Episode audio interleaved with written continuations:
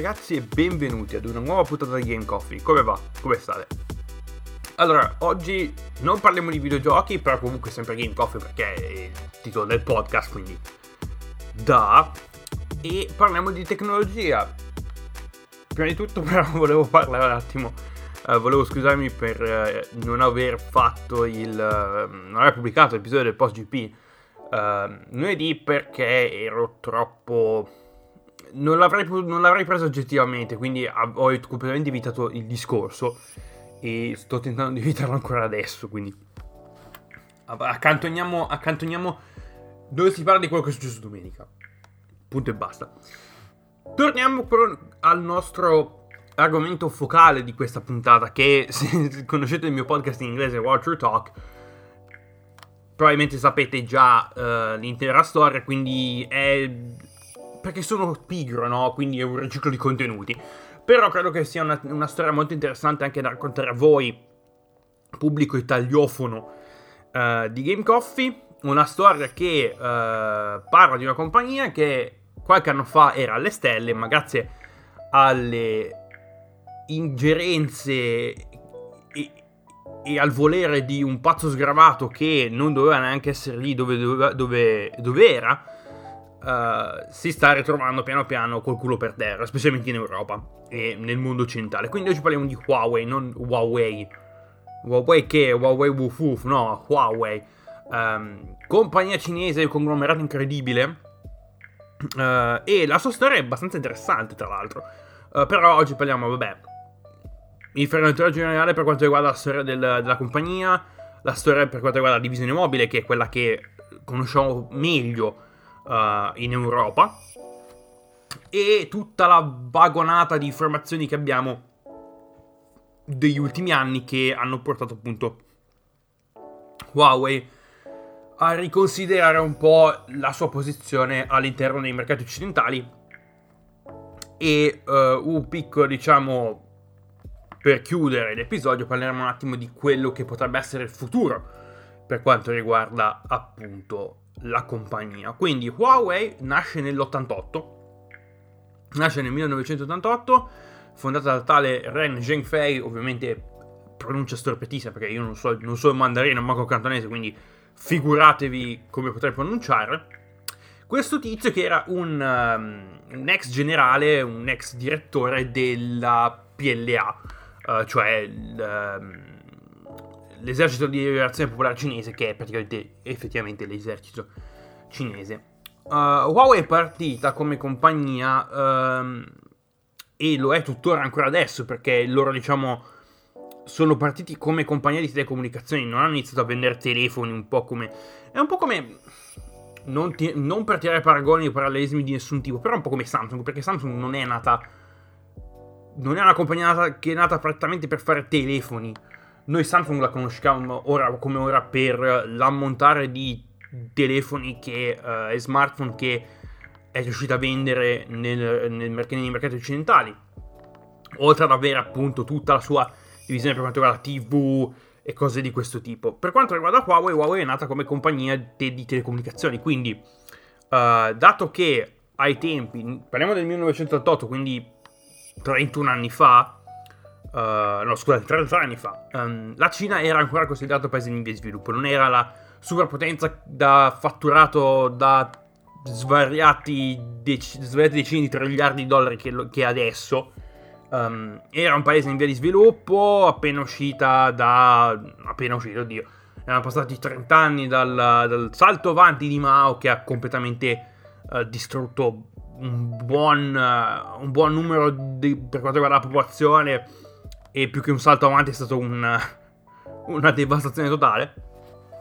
Quindi il eh, compito per quanto riguarda Huawei come compagnia era di nazionalizzare l'intera infrastruttura delle telecomunicazioni uh, cinese perché la maggior parte del, del, um, dell'equipaggiamento utilizzato uh, nel, uh, riguarda, per quanto riguarda l'infrastruttura telematica della Cina era completamente esterna, cioè tutti, quasi tutti gli equipaggiamenti erano importati da altre nazioni, non so esattamente da quali, Però um, Huawei appunto si era data come obiettivo il, um, il compito di nazionalizzare l'intera infrastruttura uh, utilizzando equipaggiamento proprio. All'inizio, ok, uh, nei primi anni appunto Huawei uh, aveva iniziato con il recuperare equipaggiamento stra- dell'equipaggiamento straniero, farci del lavoro sopra, capire un po' come questi appunto, queste centraline e sistemi funzionavano per poi uh, ricrearli a, a, modo loro, eh, in un certo senso. E oltre a quello importavano anche uh, vari equipaggiamenti da, credo, da, dagli Stati Uniti uh, direttamente da Hong Kong, praticamente. Recuperavano gli ordini da Hong Kong, uh, li ribranizzavano come prodotti Huawei e poi appunto li importavano all'interno del mercato cinese. Uh, questa, tec- questa tattica, possiamo dire, questo diciamo modello uh, ha funzionato molto bene e infatti uh, dopo qualche anno hanno iniziato a produrre i propri, appunto, i propri sistemi eh, di telecomunicazioni, i propri, i propri, equipaggiamenti, le proprie centraline e nella metà degli anni 90, quindi parliamo di circa, sono passati circa 7 anni da quando la compagnia è stata fondata, Huawei è iniziato a diventare un, um, un pilastro fondamentale per molti, uh, per molte nazioni per quanto riguarda le, uh, i, sistemi di infrastruttura di, telecomunicazioni in generale. Uh, infatti Huawei negli, verso la metà degli anni 90 aveva già iniziato ad espandersi al di fuori della Cina, riuscendo a stappare contratti in altri paesi, tra cui Canada, Stati Uniti e Australia e appunto nel mercato europeo.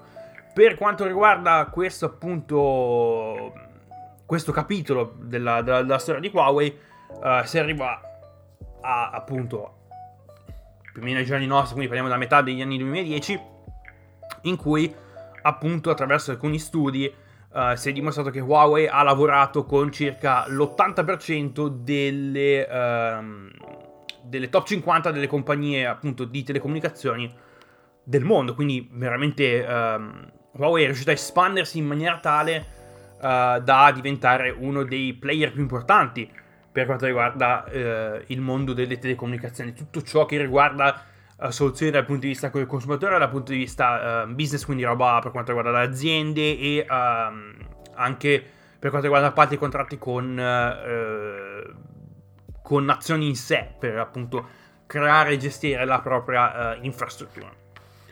Huawei comunque è partita così e poi uh, ha iniziato a, possiamo dire, a, mm, a, espandersi anche in altri settori, tra cui appunto uh, la telefonia. Uh, la, la, divisione mobile di Huawei è stata fondata nel 2003 e il loro primo telefono è stato ehm, lanciato sul mercato nel 2004. Però Huawei come appunto modello di business e tattiche di marketing per quanto riguarda il mercato ha deciso di prendere una strada un pochino più... non direi, un pochino meno... scusate, uh, un po' meno ortodossa.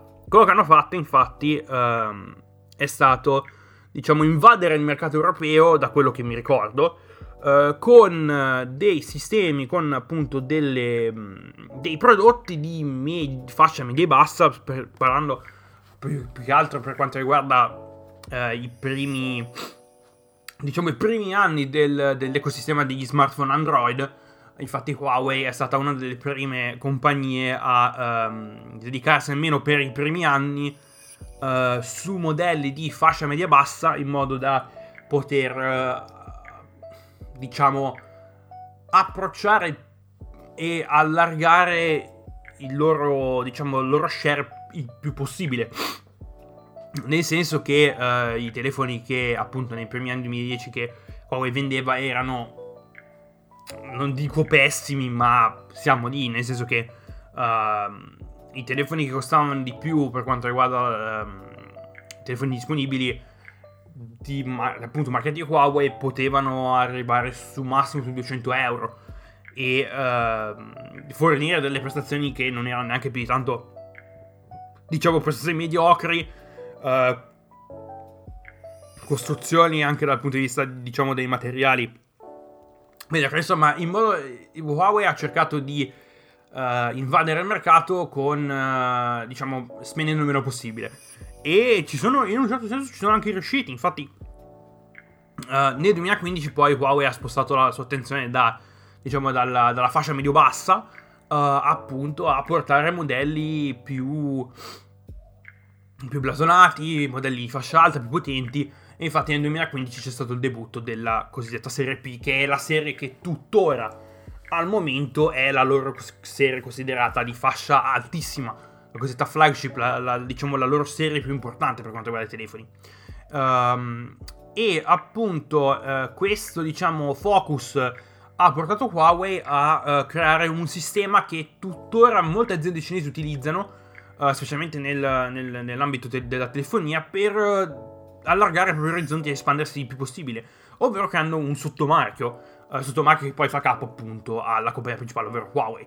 Nel 2013 infatti Huawei ha fondato Honor, che è un sottomarchio che um, si specializza nella produzione e vendita di uh, smartphone di fascia medio-bassa uh, con componenti che potrebbero andare su delle fasce medio-alte, ovvero cercando di uh, vendere telefoni il più potente possibile a, al minor prezzo possibile.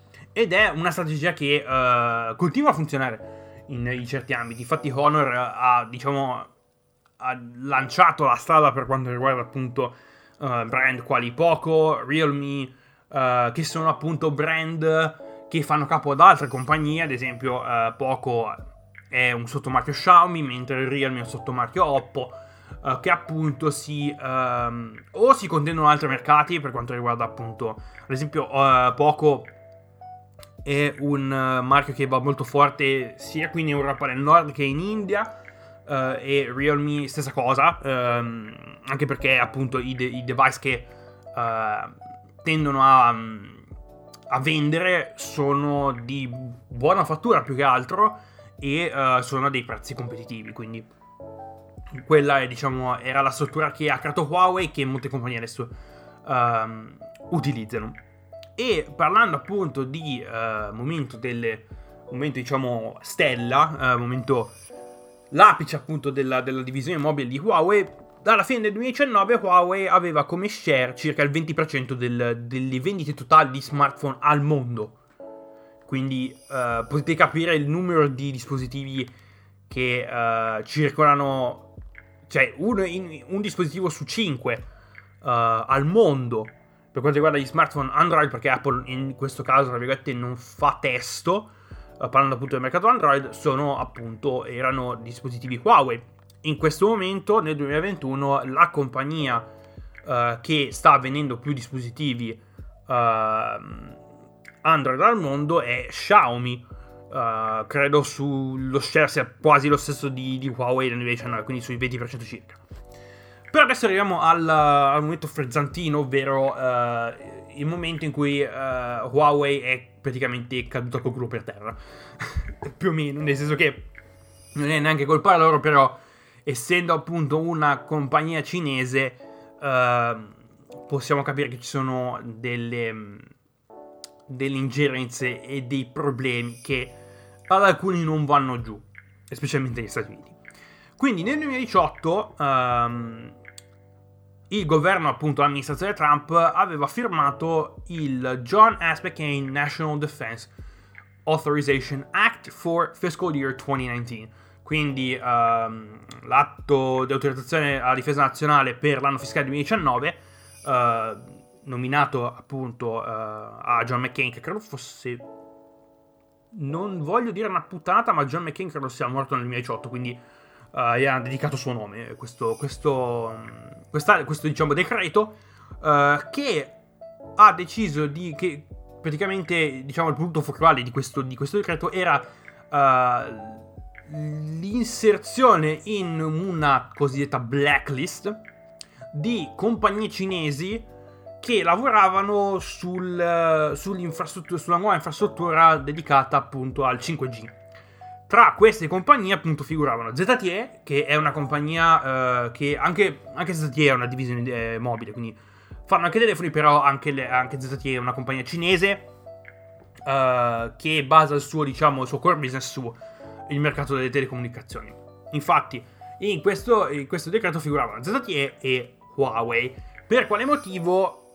Per accuse, diciamo, per... Um, per, per, diciamo, sì, per, non, non per accuse, ma uh, per il fatto che potrebbero esserci dei problemi per quanto riguarda lo spionaggio e la protezione di proprietà intellettuale. Allora, devo aprire una tangente su questa cosa perché molti magari non lo sanno, ma uh, in Cina, uno, non esistono leggi sull'intellettuale, eh, diciamo, non esistono leggi che proteggono le proprietà intellettuali, quindi se tu vai in Cina e porti un brevetto, un prodotto, loro ci sputano sopra o te lo shippano e ci fanno cose su, perché appunto le leggi sulle proprietà intellettuali non esistono. Uh, questo è il motivo per cui nei primi anni 2000, se seguivate il mercato uh, automobilistico, venute, sono venuti fuori diciamo una miriade di auto cinesi uh, copie sputate direttamente da veicoli molto più blasonati, da compagnie molto più blasonate. Era il loro metodo per appunto imparare come fare le automobili. Oddio, non è che adesso non è che ci siano delle. Di, di, diciamo, non è che i cinesi abbiano un player enorme per quanto riguarda il mercato automobili, ma uh, diciamo. Era solo per farvi un esempio. Uno, questa cosa qui delle proprietà intellettuali, e due, le diciamo. Uh, le preoccupazioni per quanto riguarda lo spionaggio sono dovute al fatto che Uh, molte compagnie cinesi, per quanto riguarda sia nell'ambito delle telecomunicazioni che nell'ambito della, uh, diciamo, dell'elettronica di consumo, quindi telefonie e cose di questo tipo, hanno un piccolo problemino che non credo sia per loro un problema, o anzi, uh, credo siano anche obbligati a doverlo fare, ovvero l'installazione delle, di cosiddette backdoor Cosa sono delle backdoor? Delle backdoor in termini informatici sono dei punti di accesso eh, che possono essere utilizzati dalla compagnia che produce un tale dispositivo per poter controllare o recuperare dati dal dispositivo stesso. In Cina però questa, diciamo, questo concetto di backdoor eh, va oltre il dispositivo in sé, quindi ehm, credo che credo, adesso non sono un, un esperto in legislazione cinese, ma molte compagnie ehm, che lavorano nel campo informatico o nel campo appunto della gestione dei dati in Cina devono avere appunto queste cosiddette backdoor che vanno sia da dispositivo a compagnia che da compagnia a governo, quindi il Partito Comunista Cinese. Quindi questo potrebbe uh, diciamo, interferire su uh, vari aspetti per quanto riguarda lo spionaggio perché uh, gli americani sanno che questi dispositivi potrebbero essere indirettamente connessi appunto al Partito Comunista Cinese e quindi i cinesi potrebbero vedere, potrebbero appunto vedere quello che gli americani stanno facendo, potrebbero monitorare, potrebbero spiare, potrebbero appunto recuperare dati che potrebbero essere utilizzati a loro favore e insomma l'amministrazione Trump ha detto raga Facciamo che... Facciamo che bannarli così almeno ci sentiamo più protetti.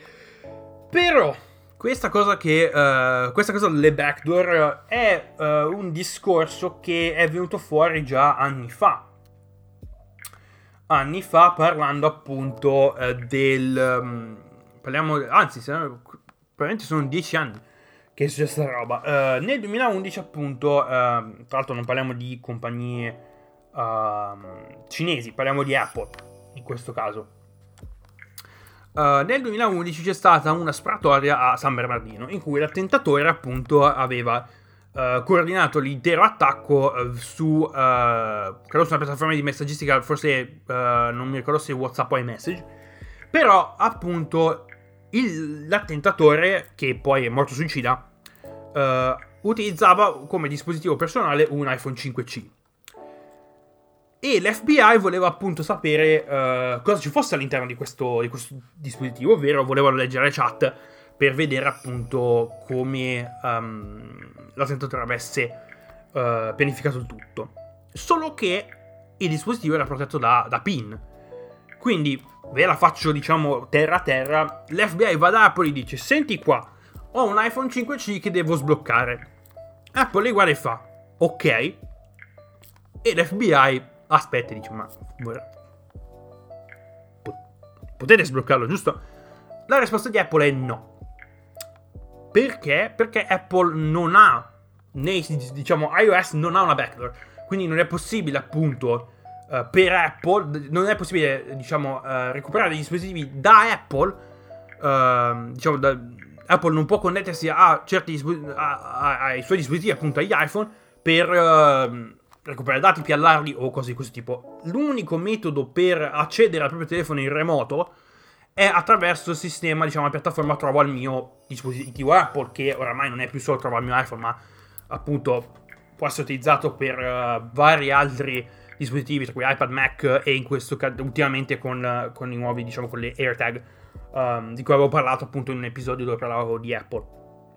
E quindi questa, diciamo, piattaforma Trovo al mio dispositivo Apple può essere, uh, può essere appunto... Um, ci si può entrare solo attraverso l'utilizzo di un ID Apple che in questo caso non avevano.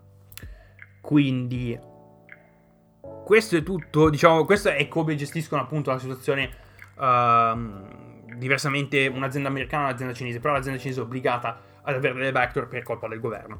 Uh, poi, tra l'altro, qualche settimana fa è venuto fuori un dossier dal, dall'Agenzia Nazionale della Sicurezza Lituana, dove appunto hanno testato alcuni dispositivi uh, di, di, appunto di provenienza cinese, tra cui uh, il nuovo Huawei, quindi il Mate, Mate 40, Mate 40, qualcosa del genere, lo Xiaomi Mi 10T e il OnePlus 9 Pro.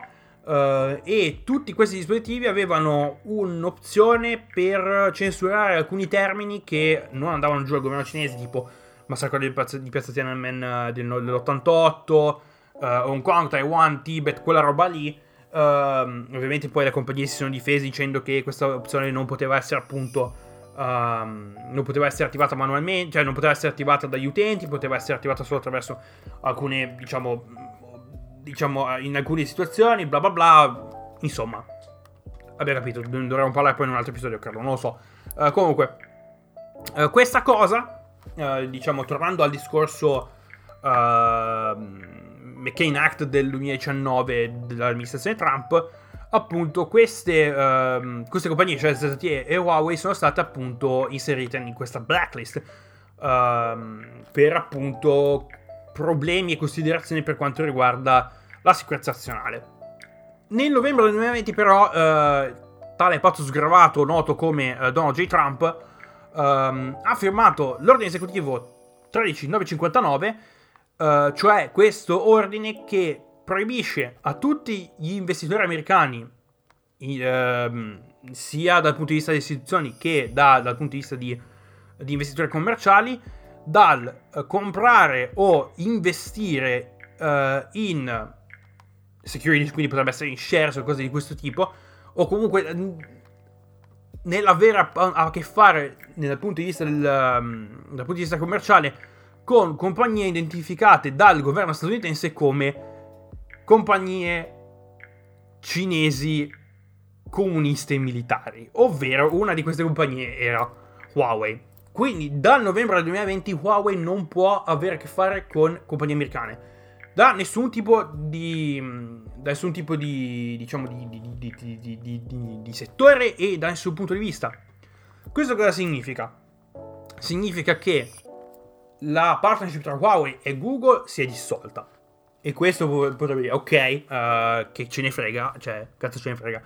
Uh, I telefoni Huawei utilizzano Android. Sì, però chi è che, chi, chi, è che diciamo, il, il, player che dà di più per quanto riguarda Android, ovvero Google.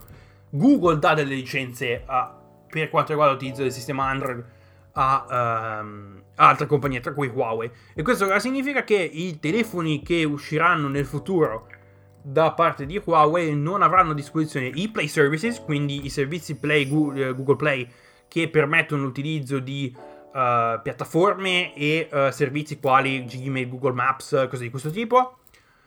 Il Play Store non può essere utilizzato dai telefoni Huawei. Credo, credo in questo momento molti dei telefoni Huawei sono stati girati da appunto renderli da cancellare e eliminare appunto queste applicazioni e i servizi Google Play e uh, appunto queste, uh, questi nuovi telefoni sono effettivamente cosiddetti di Google, quindi non hanno nulla non hanno nessun servizio Google, non hanno Google Play Store, non hanno possibilità di installare app che fanno parte del Google Store, si possono installare app solamente dal, uh, dallo store principale, dallo store nuovo che Huawei ha tirato su, ovvero l'App Gallery. Però è possibile attraverso appunto alcuni sistemi vari, uh, attraverso l'utilizzo di APK di terze parti, uh, magari anche attraverso l'utilizzo di magari anche via sideload è possibile appunto reinstallare i servizi Google, ma non penso sia al momento una cosa fattibile. Quindi l'intera partnership tra Google e Huawei si è dissolta. La partnership che Huawei aveva tra Intel, Nvidia e AMD, e voi direte perché? Perché appunto Huawei fa anche i computer, fa anche dei portati, ha una linea di portati chiamata MateBook che boh, non sono un granché. Uh, non possono essere fatti, non possono essere prodotti perché appunto i chip glieli forniva Intel o AMD dipendentemente dai modelli e le schede grafiche appunto per questi sistemi venivano fornite o da Nvidia o da AMD. Entrambe compagnie americane, credo AMD, uh, compagnia taiwanese americana, insomma comunque da quella parte lì e quindi non si possono avere i MateBook. Uh, per quanto riguarda appunto uh, la produzione di chip um, o comunque di, dei, dei, telefoni in sé, Huawei si appoggia principalmente non a uh, player americani, quindi per quanto riguarda gli schermi e uh, i digitalizzatori, credo siano roba Samsung.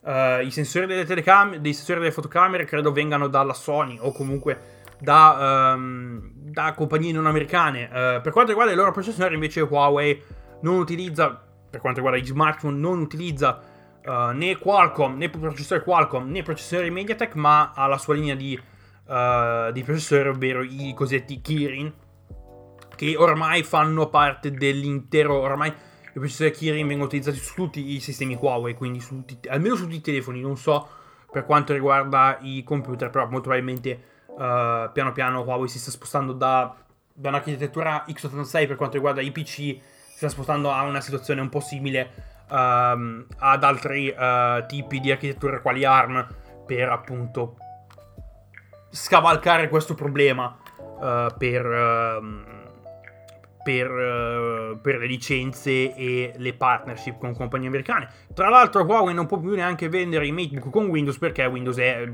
fornito da Microsoft che è una compagnia americana, quindi molto probabilmente i prossimi MateBook verranno fuori sul mercato europeo con una distro Linux che hanno creato loro, penso. O magari direttamente senza nessun tipo di sistema operativo che dovete installarvi voi. Boh, non lo so. Um, prima del 15 settembre 2020 Huawei aveva iniziato anche a... Um, a, a, a far, diciamo, a recuperare, possiamo dire, a vendere, no, non a vendere, a diciamo, a accatastare un botto di chip che hanno causato anche un piccolo problema chiamata uh, la carestia dei semiconduttori del 2020-2021, che vabbè non è, non è, proprio colpa direttamente di Huawei, ma uh, hanno, forni- hanno avuto questo, diciamo, questo momento di panico ha appunto favorito questa situazione. Questo è il motivo per cui non, non potete comprarvi le PlayStation 5 ogni giorno, nel senso che vengono eh, vendute in, eh, in botte da 1000 o 2000. Probabilmente parleremo anche della, della crisi dei semiconduttori che sta colpendo il mondo uh, da un bel po' di tempo. Quindi questo diciamo è quello che è successo per quanto riguarda Huawei. Uh, dal 2019 fino a quest'anno. E per quanto riguarda il futuro, boh, non sanno appunto cosa si fa, però ho delle mie idee. Nel senso che Huawei ha annunciato Harmony OS, Arc, Hongman, chiamatelo come volete, che è il proprio, diciamo, il loro microkernel di fattura propria. Uh, che diventerebbe, che sare- dovrebbe diventare, diciamo, un sistema completamente integrante e uh, oltre ad essere un sistema completamente integrante diventare un completo ecosistema per quanto riguarda i dispositivi Huawei. Quindi qualsiasi dispositivo che venga fuori da Huawei potrebbe um, diciamo utilizzare Harmony OS Hongman chiamato come cazzo vi pare. Um, microkernel personalizzato uh, per quanto riguarda Huawei credo basato su Unix.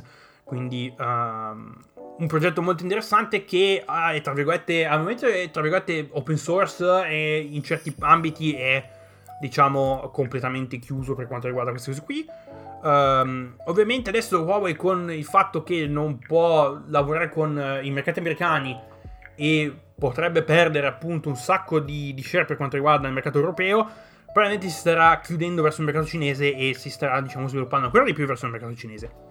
Poi uh, credo che inizieranno a spingere per quanto riguarda i modelli di servizio come servizio, quindi software, eh, scusate, software come servizio, quindi S- eh, SaaS, quindi live service, roba di questo tipo. Uh, cloud e infrastruttura per quanto riguarda l'internet delle cose, quindi l'IoT.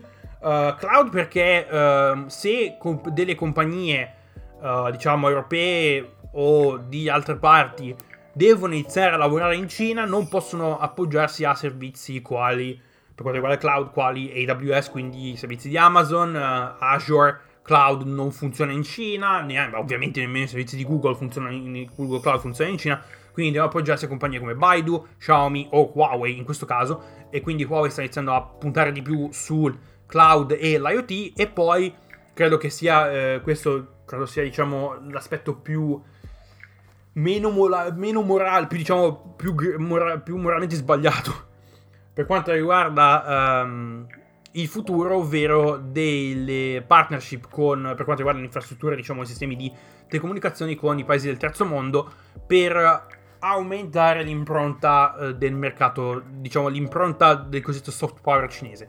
Uh, quindi l'influenza altri, su altri governi e mercati per quanto riguarda uh, in maniera meno diretta, senza dover appunto arrivare con la forza.